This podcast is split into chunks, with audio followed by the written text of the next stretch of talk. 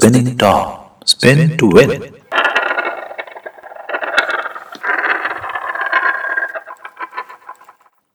Hi, my dear distraught listener. Distance yourself from whatever is causing your brows to frown and lend your ear to your tired but hopeful host, Shafali.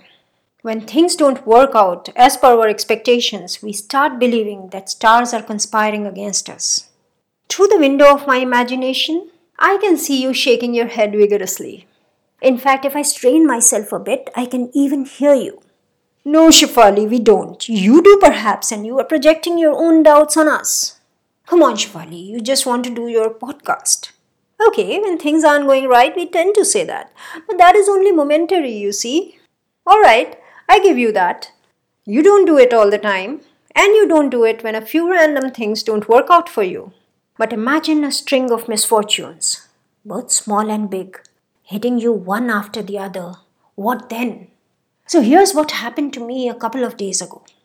I woke up with a picture in my head.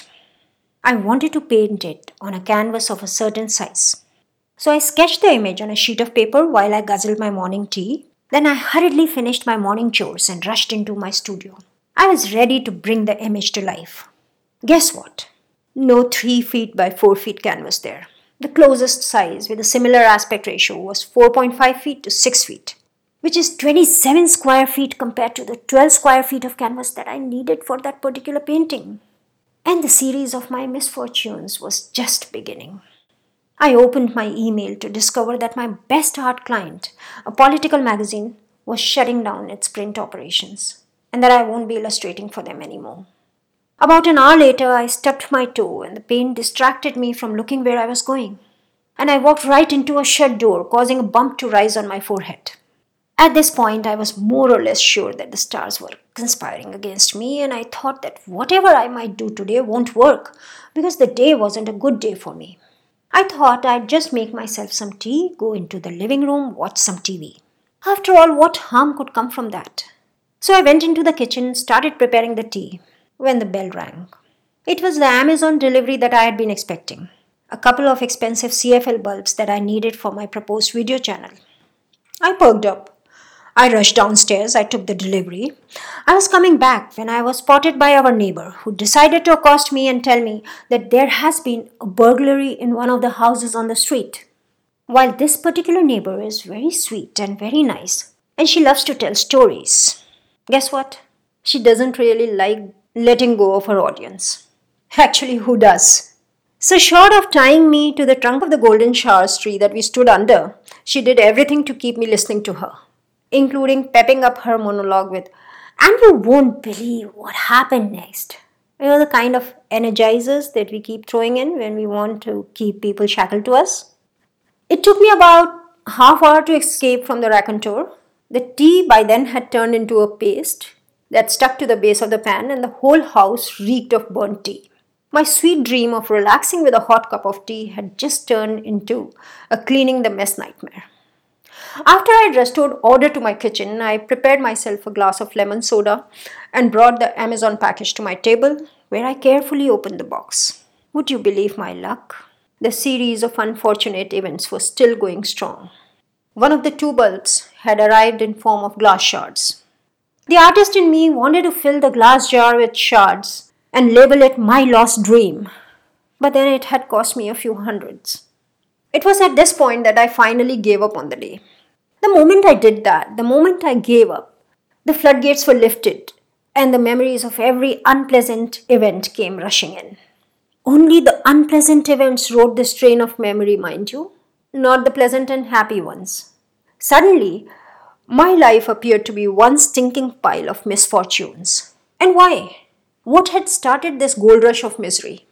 The missing canvas? Which I didn't have because rationally it is impossible to stock canvases of all sizes. That followed by a polite email that I lost an important client, which happened because the world is moving away from print. And an email of that kind was received by many others, I believe. And then my stubbed toe, which is a common problem with my kind, who are always in a hurry to get nowhere. And I think that the missing canvas and the lost line both did their bit to make me a little mad, which actually resulted in my blind blundering. All this was followed by the burnt tea, which I should have attributed to my own absent mindedness. I mean, how long could it have taken me to switch the stove off? A couple of seconds at best. Finally, the broken bulb. Hey, accidents happen when stuff is transported, and that is precisely why Amazon has the return policy. And none of this had anything to do with whatever happened to me earlier in my life. Then why was I reliving every terrible thing that ever happened to me? Those things happened because things happen. Good things happen too, but misfortune loves company. Our mind connects things that are similar, unless, of course, we force it to think differently. Actually, everything that happened on that day had a solid reason backing it up. Interestingly, my mind was being played by my emotions, which were trying to find a scapegoat to transfer all the blame on. And that was my fate. I was telling myself, hey, you didn't do anything wrong, Shafali. Stuff happened. It happened to you because fate dealt you an unfair hand. In a world inhabited by 7.7 billion of us, chaos is inevitable. Events happen, driven by something or someone else that we know nothing about.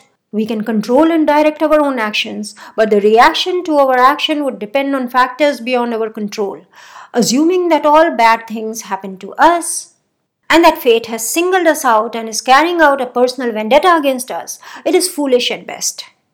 Just because today didn't turn out to be great doesn't mean tomorrow won't either.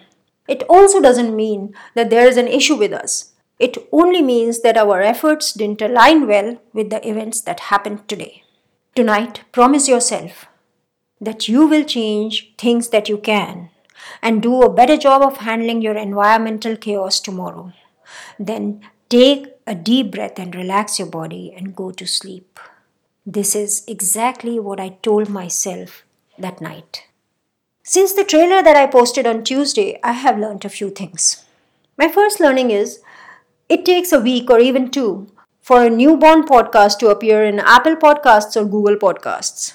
So if you listen to your podcasts on these two apps, it will be a while before you can check mine out. But then there is a bright side to it, which is that you will not just have the trailer but at least four episodes to sample. I have also learned that on anchor.fm slash shafali anand, you can leave a voice comment, which of course is super awesome do like, subscribe, follow, review, rate. Do whatever your podcasting app permits you to do, but do connect. And yes, if you'd like to connect outside the scope of this podcast, please find me at shafalianand.com. Bye then. Have a great day.